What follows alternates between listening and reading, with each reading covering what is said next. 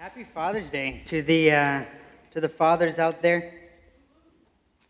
If you didn't see when you came in, we have coolers in both, uh, at the top of uh, both of the stairways full of dad's root beer. So if you are a father, uh, feel free to grab one of those, bring it home tonight. Uh, a lot of our fathers are off camping with their daughters this weekend, which was uh, kind of ended up being a tough weekend to be, to be camping outside. So if you are a mom and a wife of one of those, or if you're going to see your dad uh, later on today, there's plenty of uh, root beer. So grab one of those on your way out. I was actually at Barnes & Noble just a few days ago, and I was looking uh, at, the, at the new books, and one of them was a book that's called Do Fathers Matter? And I, I just briefly looked at it. Obviously, they have it uh, placed out because it's Father's Day, and it, it was just published, so it, it just came out. And the author of this book, Do Fathers Matter, his name is Paul Raeburn, and he's the chief media critic for MIT's Knight Science Journalism Tracker site, which I don't know what that exactly is, but that sounds really impressive. Anyway, he writes this book, Do Fathers Matter? First of all, do not do that if you are a father. That's, uh, that's, that's, that's pretty, that's pretty, pretty high. Um, and basically, what he does is he looks at all these different studies, tons and tons of scientific studies, and finds out do fathers matter? And uh, in one word, yes, they do matter. And he sees it from science. The Bible talks about it all the time as well. And so, if you are a father today, know that your job is very, very important. Know that you get to represent uh, God the Father. God the Father says, I give my name to fathers here on earth, and they get to represent me. And so, if you are a father, be encouraged. Know that your job is very important, that both uh, this Paul Raeburn as well as the Bible speaks of how God is going to use you in, in your children's lives. And for some of you, maybe you grew up without a father, or maybe your dad was very distant or, or unloving. And for you, it's really hard to wrap your, your mind around this idea of, of who God is, because God's called the Father, and the only Father that you have known maybe as an abusive father or a father who's gone or a father who's very distant, who didn't express love, who didn't show you that he cared for you. And today in our passage, God is going to be uh, described again as a father. And a- as we're reading today, if you're wondering who God really is, if you're wondering uh, what his character is, look today at your heavenly Father and see. Jesus is going to be teaching about this. See who God really is, not through who maybe your father was. All of our fathers, even if we have great fathers, have let us down and hurt us at some time. So today in our passage, as we celebrate Father's Day, many of us, let's uh, look to the, to the Bible and see who our Heavenly Father really is. So if you're a dad today, take a nap, grab some root beer on your way out, and enjoy, enjoy your special day. But then tomorrow, wake up and know that your job is uh, priceless. So, all right, uh, let's move on even though it's very rainy and nasty outside, it is now wedding season. So let me officially welcome you to wedding season. I know many of you, many of you here today are feeling like those two guys at the bottom. You're thrilled that wedding season is here. The weather is finally nice. Lots of weddings are happening now in the spring and in the summer. My wife and I are actually going to two different weddings this summer. We're actually going to be in them, and we're very excited to see uh, some of our best friends um, get married this summer.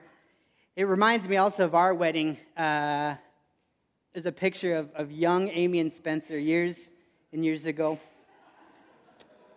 We actually got married right here on this stage, uh, 2007, July 28th. Here's a little free hint to any guy out there. That's an important date to remember. Make sure you uh, remember your wedding date. But anyway, I, I remember our wedding, and it was one of, one of the best days of my life. And I know that it wasn't just uh, an amazing day for myself and my wife, but also our guests, and especially our parents who had spent uh, decades raising Amy and myself. And we're very, very blessed and excited to invite their friends and welcome their friends to the wedding of their children. Weddings are often some of the biggest celebrations that we as humans have. They're some of the biggest days in the lives of both the people getting married as well as many uh, of the guests and especially the parents. Today, in our passage, Jesus is going to use this common celebration that many of us experience, visit, see, watch, and participate in to teach that the Jewish, relig- the Jewish religious leaders and rulers. That the kingdom of God is being brought into the world like, like a wedding feast. And we're going to see the character of God through this parable. Jesus is going to be teaching about a wedding, the wedding of his son, Jesus. Welcome to Hiawatha. If this is your first time, uh, we have been in a study in the book of Matthew. And so today's passage is coming out of Matthew. Jesus has been uh, teaching parables the past couple weeks. Today we're in chapter 22. And today we're actually not going to read the whole passage right up front. Instead, we're going to go through Jesus' parable today, and we're going to look at it verse by verse and unpack it as Jesus tells this story. So today we're going to start right away in uh, verse 1 of Matthew 22. Again, Jesus spoke to them in parables. And so, in case you're wondering, a parable is actually it's a short story that is used to illustrate or teach some type of truth. And in this case, Jesus is using these parables to teach about his kingdom. He's giving this short story to illustrate some great truths about it. And we see that uh, in verse 1 it says, Again, Jesus spoke to them in a parable. So just previous to this, Jesus has taught two other parables. Last week, Peter taught on those parables. And today's one uh, was all, with the previous two, were all taught in the same time. So this one, we should be thinking of the previous two as we're, as we're hearing today's. So last week, Jesus just got finished teaching two other parables, all teaching this, this same truth. So last week, we saw the parable of the two sons. So in this parable, there's a man who had two sons. The first son uh, told his father that he was going to go do what the father asked and go and work in the vineyard, and then he chose not to do it. So he lied and, and, and deceived his father. Whereas the second son, he initially told his father, No, I'm not going to go do what you want. I'm not going to go out to the field. But then later changed his mind and obeyed. And then the second parable we saw last week was the parable of the tenant. So there's this master who owned a vineyard, and he was betrayed by the tenants who were, who were working it, who oversaw the vineyard. So when the master came and, and, and sent word and asked for him to receive his due payment for owning this vineyard, the tenants denied him they hurt and they killed these servants, these messengers, and they even murdered the master's son. So both, both of these parables, they have a similar theme that the Jewish religious leaders, the Pharisees, the scribes, have rejected the Messiah. And now that the gospel is spreading beyond them because they've rejected the Messiah, and it's spreading to non Jews, to Gentiles. Uh, the first parable last week ended with the, the Pharisees, the religious rulers, saying this. They perceived that Jesus was speaking about them. And then Jesus said to them, The prostitutes and the tax collectors are entering the kingdom before you. So Jesus is really setting the stage here. He's really, really laying into them. He's saying, You are the religious rulers. You are the people that everyone looks up to, to follow and to, to answer to. You have spiritual authority over all the people. But guess what? The, the, the worst of the worst, the worst sinners, the tax collectors, the people who are embezzling money and stealing money from God's people, as well as the prostitutes, they're entering the kingdom before you. So, before we get into our parable today, there's one more thing to note. Often with parables, uh, it's not an exact one to one correlation. So, again, a parable is a story that teaches a truth. So, for example, in ours today, the king is actually referring to God the Father, whereas uh, throughout Matthew, we've seen Jesus be described as the king. So uh, just note that all details in all parables are not meant to be one to one correspondences. We're going to see Jesus as the prince in today's story. Uh, the Gospel Transformation Bible helps summarize these previous two parables and then the one we're going to read today. They write Much of Jesus' teaching in Matthew's Gospel addresses the question who belongs to the people of God? Or to put it in another way, who will enter the kingdom of God?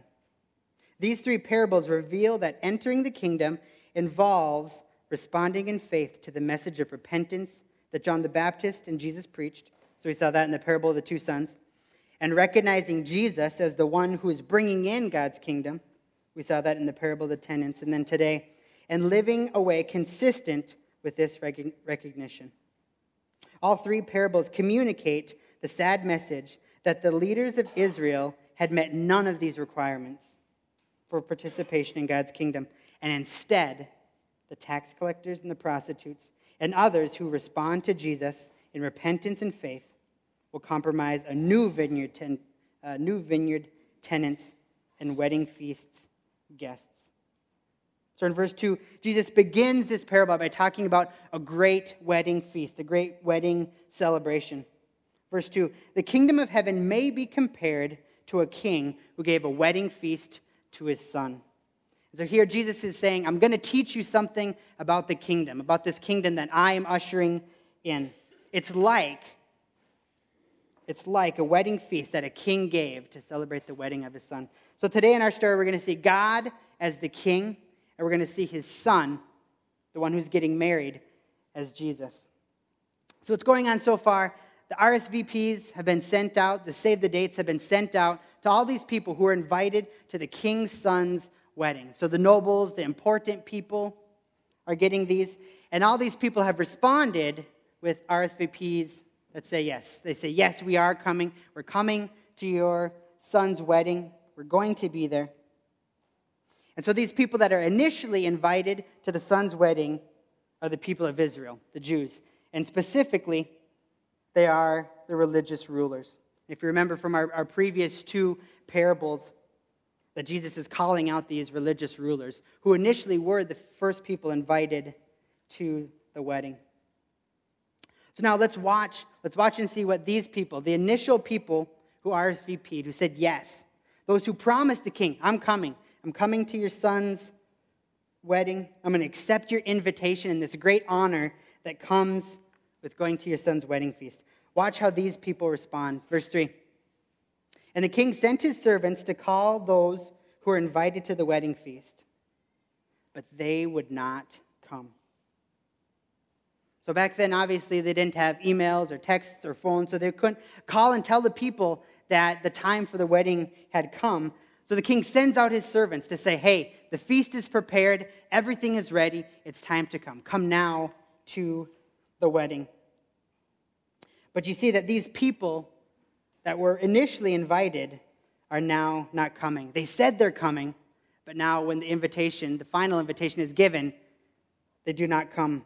This should remind us of, of last week of the parable of the two sons. The first son that said, Yes, Father, I'll obey what you said. I'll go uh, work in the vineyard. But then he never ends up doing it. So, this is a great, great honor to be invited by the king to his son's wedding feast. So, not many of us in here have grown children who have been married, so this might be a little hard for us to really feel what's going on or feel the hurt, the rejection, the heartache of the king when people don't come to his son's wedding. But as I was reading this and studying this, I was thinking about my son. So I, have a son named Charlie. He's uh, a little over one year old. And so in March, we celebrated his first birthday. And since his name is Charlie, we had a uh, Charlie and the Chocolate Factory theme uh, wedding. That's the invitation, or not wedding, uh, birthday party. Here's the invitation there. So we had lots and lots and lots of candy. We had a chocolate fountain. We had a soda fountain. Um, really great time. So, anyway, we invited some of our closest friends to come to this. And, and we actually had a, a funeral in our family come up. So, we had to bump the date back. We had to change the date last minute of the party. And then a number of our friends couldn't come to this party. And I remember, uh, even though they had great, great reasons for not being able to come, and I knew why they couldn't come, there still in my heart was a bit of a bit of pain. I was I was a little bit sad. I was a little bit hurt. I had this protectiveness of my son. I wanted him to be celebrated. I wanted to I wanted him to feel special. And even though he's one, he had no idea really who was there. But I still I still felt that a little bit. Now that's just the birthday party, and that's just the birthday party of a one-year-old who really doesn't understand what's going on. So now, you know, maybe some of you are parents and you can think a little bit like that. Think about if someone you cared really, really deeply for, whether it's a child, whether it's a, a dear friend, a parent, a spouse, and you send out these invitations and you pour out your heart, you're very vulnerable, and you say, Come celebrate one of my dearest loved ones, and these people don't come.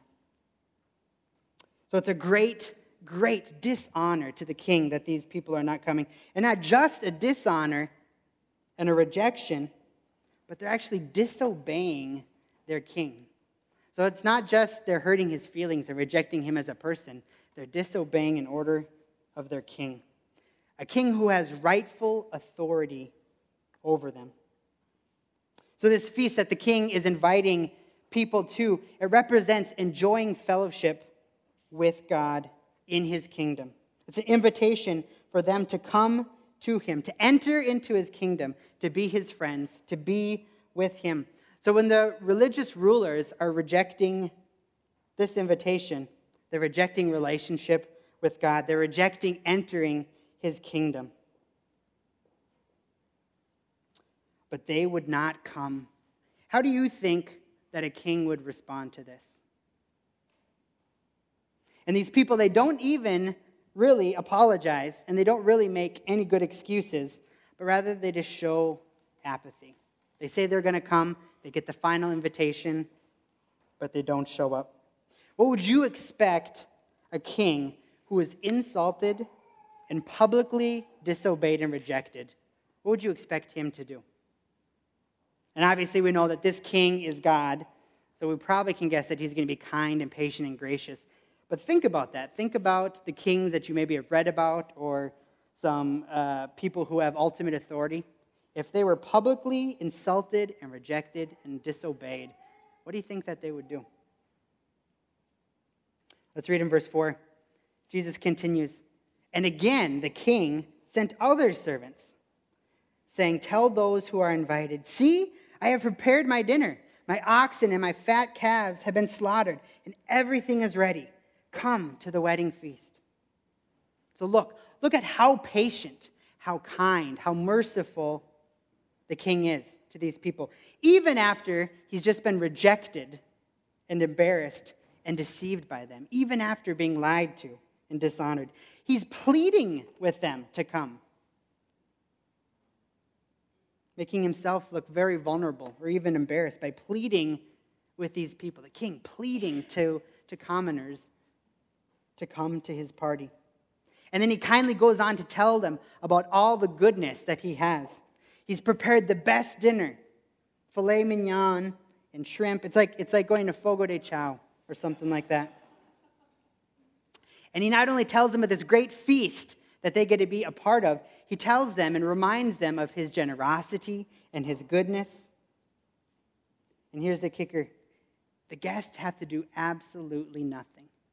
The guests don't have to earn an invitation. The guests don't have to buy an invitation. The guests don't have to look good or clean up. The king has done everything for them. Listen to that. The king has done everything for them, and all the guests have to do is come, accept his invitation.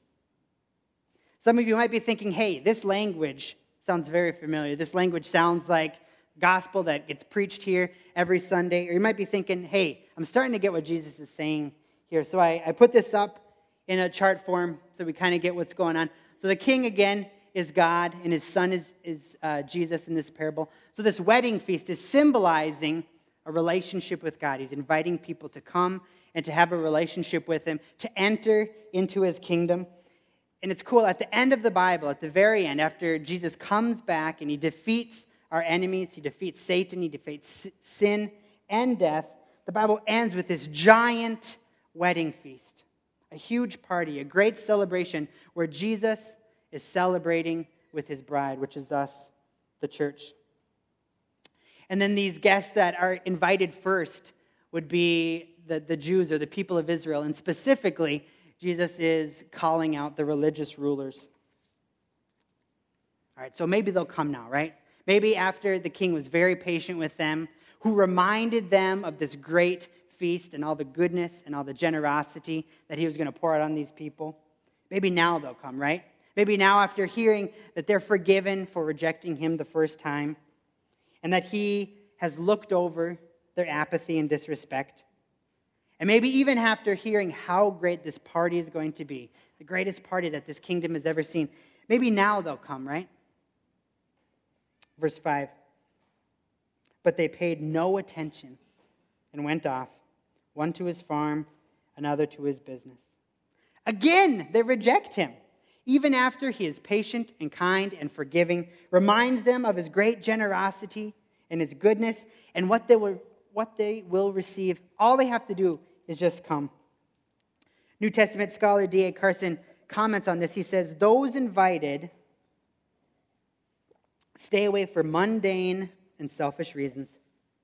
They slight the king, whose invitation is both an honor and a command, and the marriage of whose son is a time for special joy. These people give really poor excuses. In the book of Luke, another description of this parable, Luke adds a few details. He writes in uh, chapter 14, but they all alike began to make excuses, these people who were invited first. The first said to him, I have bought a field, and I must go out and see it. Please have me excused. And another said, I have bought five yoke of oxen, and I go to examine them. Please have me excused. And another said, I have married a wife, and therefore I cannot come. So the servant came and reported these things to the master. Then the master of the house became angry and said to his servant, Go out quickly to the streets and the lanes of the city, and bring in the poor and the crippled and the blind and the lame. What's crazy is that these people, they knew that this wedding feast was coming. They had got the save the date, they had got the initial wedding invitation. They knew that this feast was coming, but they weren't prepared.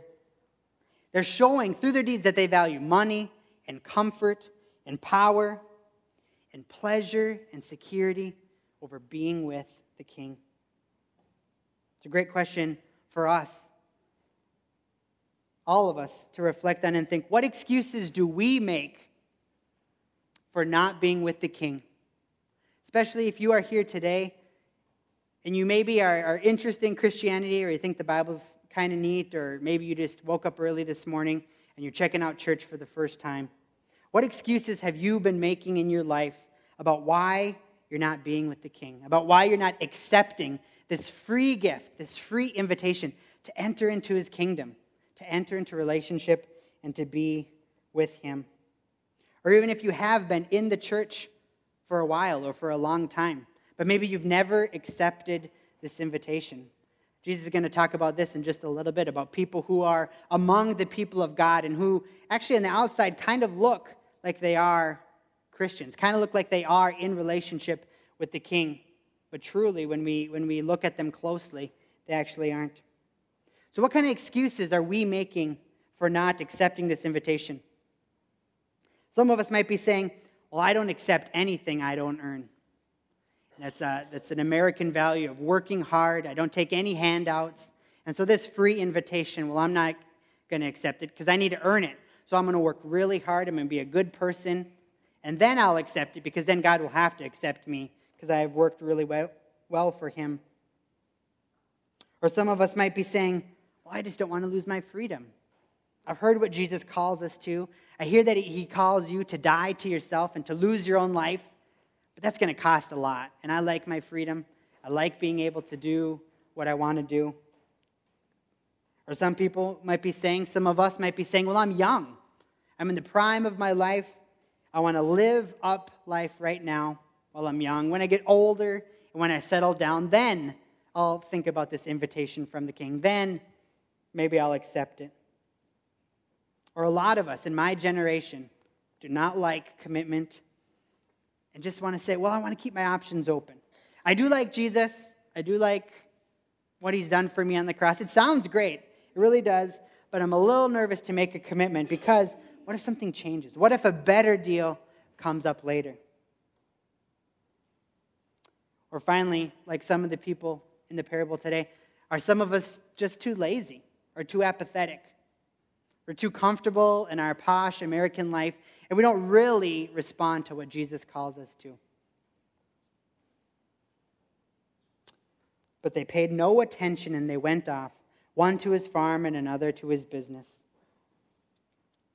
Verse 6 While the rest, so speaking of the, some of these other people, not all of them, but some of these other people that were invited first, but the rest seized the king's servants treated them shamefully, and killed them. Let's add to our chart here. So the next line these servants, so the king is sending out the servants, he sends them out multiple times. So, who are these servants? They're servants of God. Old Testament, often they were called the prophets. And we, as well, if we, if we take this parable and extend it to, to where we are today, we would also be some of these people, the people of God that he, that he sends out to tell people about this great wedding feast. So we see that some, they, they not only deceived the king and dishonored him and made these lame excuses, but there were some who even seized these messengers, treated them horribly, and even killed them. Throughout the Old Testament, God sent his messengers to the people and told them, Repent and believe. Repent and worship the one true God. And these people were called prophets in the Old Testament before Christ. Peter, when he preached last week, said that the job description of a prophet was not a very attractive one. The people, then, much like today, really didn't like this message of repenting and believing. Uh, in Hebrews, they look, uh, looking back at these Old Testament prophets, writes about them. Hebrews 11, starting in verse 35. Some were tortured, refusing to accept release so that they might rise again to a better life. Others suffered mocking and flogging, and even chains and imprisonment. They were stoned. This is not like the Colorado stoned. This is like rocks were thrown at them until they died. They were sawn in two. They were killed with the sword, and they went about in skins and sheep, in skins of sheep and goats, destitute, afflicted, mistreated, of whom the world was not worthy, wandering about in deserts and mountains and in dens and caves of the earth. So, this same message of repentance and belief that was initially given to the prophets throughout the Old Testament was then given to Jesus' followers and now, our message as a church, as Hiawatha Church, as Christians, this message to come to this King, come to the King who's given us this great invitation, this relation, this invitation to be in relationship with Him. The message that we've been given is still today met with great opposition. We saw earlier in Matthew 10, Jesus writes, speaking to his disciples, speaking to us, Hiawatha Church, and you will be hated for my name's sake. But the one who endures to the end will be saved. In 2 Timothy, we read, Indeed, all who desire to live a godly life in Christ Jesus will be persecuted. So, just like these servants were persecuted, mistreated, some even treated horribly and even killed, just like these servants in this parable today, many of us are going to be called to go through some type of persecution, some type of being hated because of this message that we have. All right, back to our parable. So after much, much patience, patience, much mercy and kindness, the king finally responds to these evildoers with justice. Verse 7 The king was angry, and he sent out his troops and destroyed those murderers, and he burned their city. So, after much, much patience and generosity, and kindness, the king finally responds with justice to those who rejected him and murdered his servants. Some commenta- commentators even think that this is speaking of the destruction of Jerusalem in 70 AD, where Jerus- Jerusalem was sacked and the temple was destroyed. And Jesus is reminding these listeners, his disciples, these religious leaders, and us as well. He's reminding us of this coming judgment of those who reject the king's invitation. But the beauty is, the story doesn't end here. It doesn't end with judgment and death. The story continues. In verse 8, then the king said to his servants, The wedding feast is ready, but those who invited were not worthy. So go, therefore, to the main roads and invite to the wedding feast as many as you can find. And those servants went out into the roads and gathered all whom they found, both the good and the bad. So the wedding hall was filled with guests. So, because these, eh, this initial invitation, these initial recipients were unworthy, they're unworthy because they disobeyed, because they rejected the king, they abused and murdered his servants. Because they were unworthy, the king opens up his invitation to everyone. Like we saw in Luke, he invites the poor, the lame, the disabled, the blind.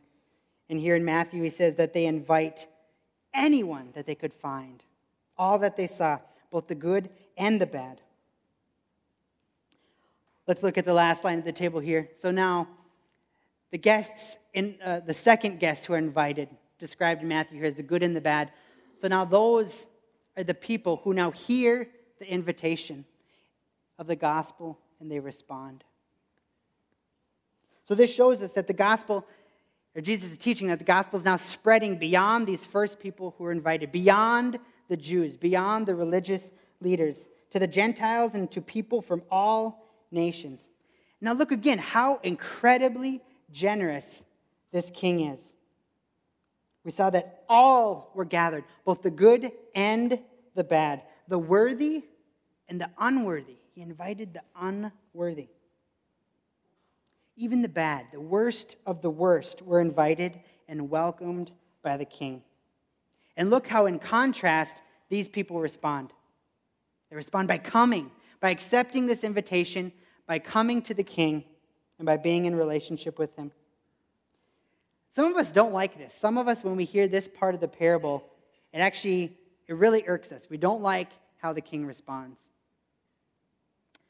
The king's generosity actually kind of bothers us. It bothers us. Why is he inviting in everyone? Why I understand why he would invite me in. But why is he inviting all these other people in? The worst of the worst, these people who are unworthy. Remember, this would be like if the President of the United States, now this is not a perfect analogy because a president is different than a king here, but imagine if the President of the United States, after being rejected by his cabinet members, his advisors, his political allies, he goes out.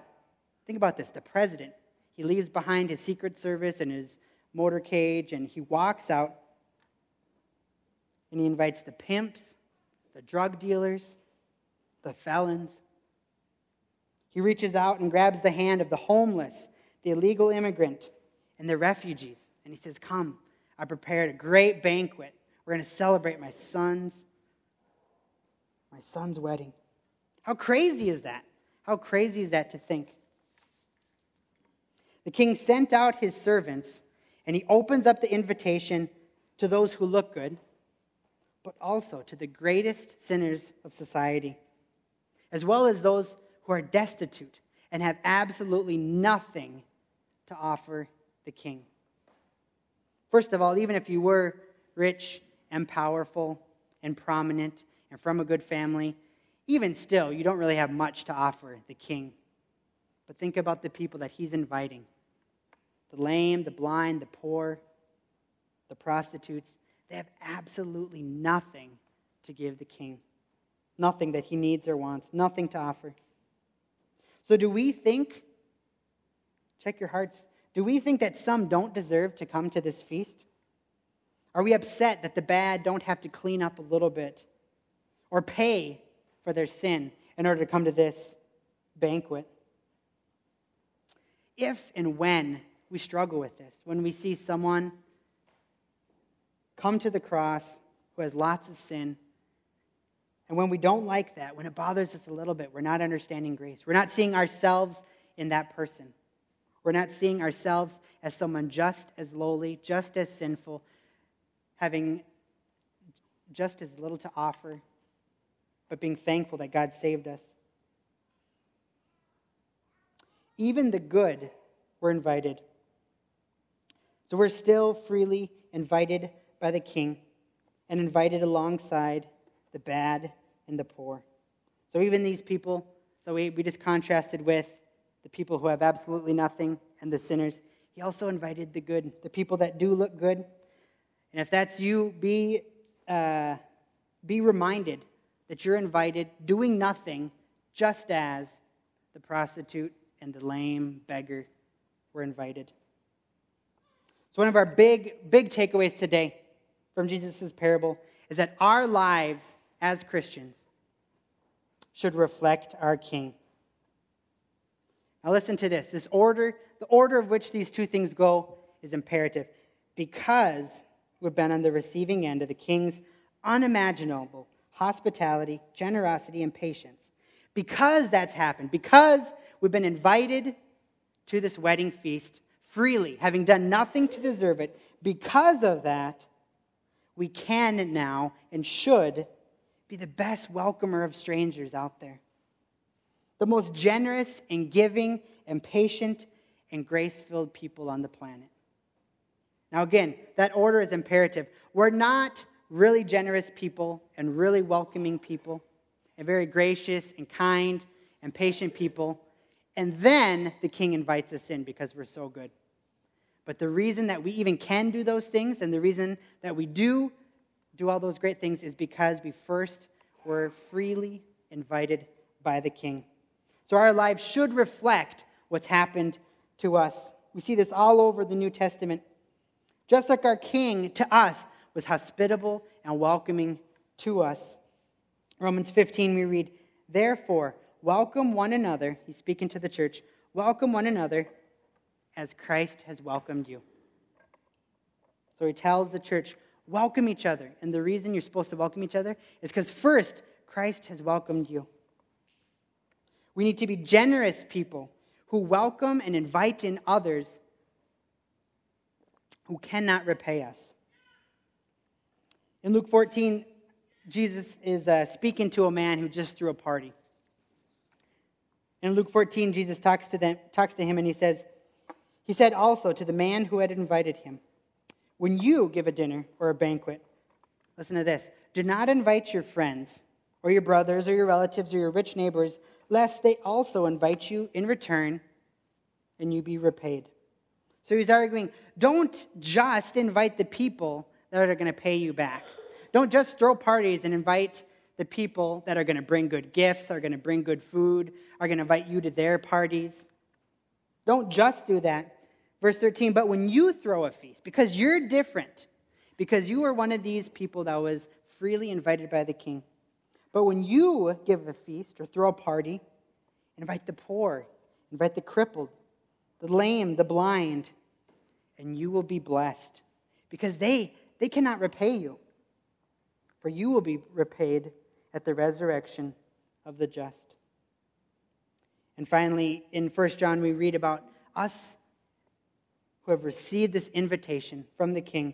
We should be generous people, we should be giving people. 1 John 3 16 through 19.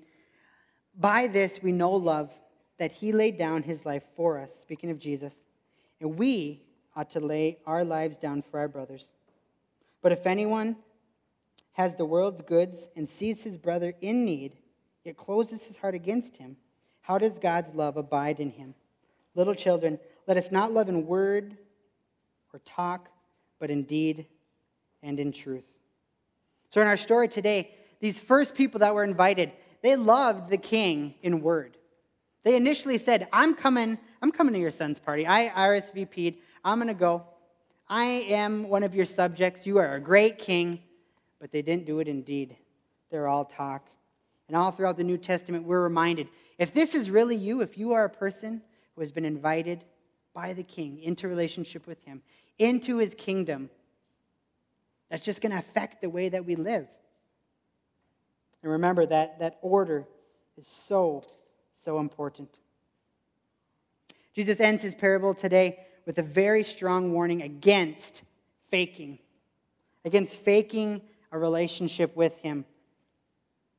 Verse 11 But when the king came in to look at the guests, so the party's going on, he saw that there was a man who had no wedding garments.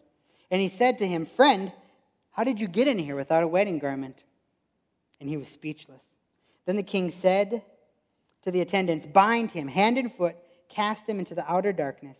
In that place there will be weeping and gnashing of teeth, for many are called, but few are chosen. So we see this man who sneaks in to the party, yet without any wedding clothes. We see that he's speechless before the king, which just demonstrates his guilt. He knows that he's not supposed to be in there.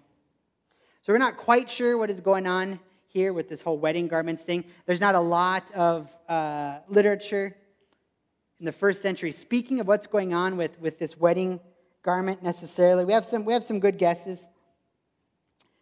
But what is probably going on here is that Jesus is teaching, just like he did in his previous parables, he's teaching that there can be people within the kingdom or people within the church that surround themselves with believers who are seemingly close to God because they come to church on Sunday mornings or go to community group or in, in our story here, they actually do end up at this, at this wedding feast. They're seemingly close to God, but when carefully examined, we see that they're not truly believers. Just like in our parable last week, or a few weeks ago, right after that, we saw that Jesus, he cursed a fig tree because the fig tree appeared to have fruit growing on it, but it really didn't. So Jesus ends his parable today with this beautiful reminder. He uses this phrase many, many are called. A reminder that this invitation was extended to everyone. Everyone. So, our faith, Christianity, it's both at the same time. It's incredibly, incredibly exclusive, and at the same time, incredibly inclusive.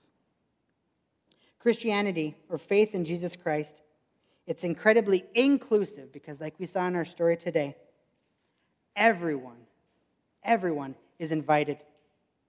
Doesn't matter what your education is, what your gender is, what your nationality is, what your experience is, your ethnicity, your age, or any other category that us humans place on each other. None of that matters. All are invited. All are invited. Many are called, as Jesus just said, but at the same time, Christianity is very exclusive. Jesus says specifically that He is the only way to God and that no one comes to the Father, no one gets to the King except through Jesus, except through faith and belief in what He did on the cross on our behalf. Jesus is incredibly clear that there's only one way to eternal life one way to forgiveness of sin, and one way to reconciliation with their Creator God, with the King in today's story. Jesus said in John 14, I am the way, the way, the truth, and the life. No one comes to the Father except through me. Again, the, the Gospel Transformation Bible speaks of what's going on here at the end of Jesus' parable. The last paragraph of the section is a sobering reminder that the warning Jesus issued to the leadership of Israel in these parables is still valid for the people of God today. So, even though in this parable Jesus is speaking to these religious rulers and leaders who are hurting God's people, who are keeping God's people away from Him, he's initially speaking to them, but it's still a very important reminder for us today. People are attracted to the church for a variety of reasons, and this might be you today. It offers a place to socialize, it offers opportunities to meet people of one's own age and interest, and, and uh, organizational structures for helping the needy. As a result, people who, whose heart have never been transformed by God can still find themselves associating with the church. They can be at this banquet enjoying the banquet, but without any of these wedding clothes, about to get caught by the king. The heart transformation, and this is what it is. This is what these wedding clothes are. Evidence in repentance, faith, and obedience to Jesus is the wedding garment that the guest lacked. Let's read that again. So, this is what this wedding garment is a heart transformation that is evident in repentance, faith, and obedience to Jesus. That's that wedding gift that this one guest lacked. As Christians, we are called to examine ourselves to whether we are really in the faith. There are many, many, many verses that speak of this, and I'm not going to get in, into them today, but I can give you them. We're constantly called as believers, as people within this church, to ask ourselves are we in the faith? Do we see fruit in our lives? Are we repenting of our sins? Are we believing? Or are we someone that's just fooling everyone around us, who snuck into the church and who actually really like a lot of the things about this church, but we've never really truly repented and believed? All right. So we're going to end today with two things. So, how does the gospel in this parable how is it applied to our lives today? First thing, we have to ask ourselves Have you received the king's invitation? An invitation to freely come to him, to enter into his kingdom, to enter into relationship with him and do nothing. It doesn't cost you anything, it's free. Ask yourself have you received and have you accepted the king's invitation? Or have you made excuses? Some of those excuses we talked about earlier. Well, not today, maybe later. I have to earn it first. I have to look good enough first for the king to accept me. Or maybe even some of us have come, have come to this great banquet, this great feast, yet without any wedding clothes, without faith in Jesus Christ, which then leads to us doing good works. Remember, Jesus taught here that all are invited, and it cost us nothing. And finally, if we are true believers, if today you can say, Yes, I did, I did accept the King's free invitation to be in relationship with Him. I have repented and I have believed, and now the Holy Spirit's working through me and I see good, good fruit. If that's you, we need to ask ourselves as well do our lives then reflect this great story that's happened to us? Do our lives reflect the King's free invitation to come into relationship with Him? Are our lives full of generosity because the King was generous with us? Are we generous with our time, with our money, with our treasures? Do our lives reflect kindness because the King was kind to us? We were unworthy. We didn't look that great. In other parts of the Bible, we are even called enemies of God before we were saved. So, are we kind people? Are we people who welcome in other people? People that are undesirable, who maybe we really don't want to welcome or be around because they act weird, or we don't like them, or because they are offensive, or because they smell bad? Or are we going to be people who reflect the kindness of our King, who welcome the most undesirable people out there? Are we reflecting our King by being patient people? Who remember that our God was very, very patient with us, especially to us who, who came to Jesus later on in life, maybe not as a child. You especially can remember how patient God was with you. And even if you did come to Christ early on in your life, you can look back and see how patient God was with you as you stumbled again and again and again and didn't get things over and over and over again. And finally, are we a people that are compassionate? Does compassion describe Hiawatha Church? Because it describes our King. A king who looked down at people who were lowly, who had nothing to offer him, and gave him the riches of his kingdom. The Bible says that in Christ, if we are in Christ, we receive the inheritance along with Christ. God the Father, the King says, This inheritance that I have, that I'm going to give to my son, I'm going to share that with my people. That inheritance I'm going to share with them. So, does compassion describe us as a church? Are we compassionate people that are kind and patient and generous? Not because that makes the king like us any better, not because that gets the king to invite us into his kingdom. But we are these people because the king first invited us. Let's pray. Father God, we thank you for your word and, and how we get to see what kind of a king that you are a king who is compassionate and patient and generous and kind. Holy Spirit, sink that deep into our hearts. We pray that that would be flowing out of all of our hearts, that those words would describe this church because of what you first did. Pray for anyone today here who has never accepted your invitation, who, who either thought that they had to work really hard or look really good to receive an invitation, or whether they've been waiting and having many excuses throughout their life.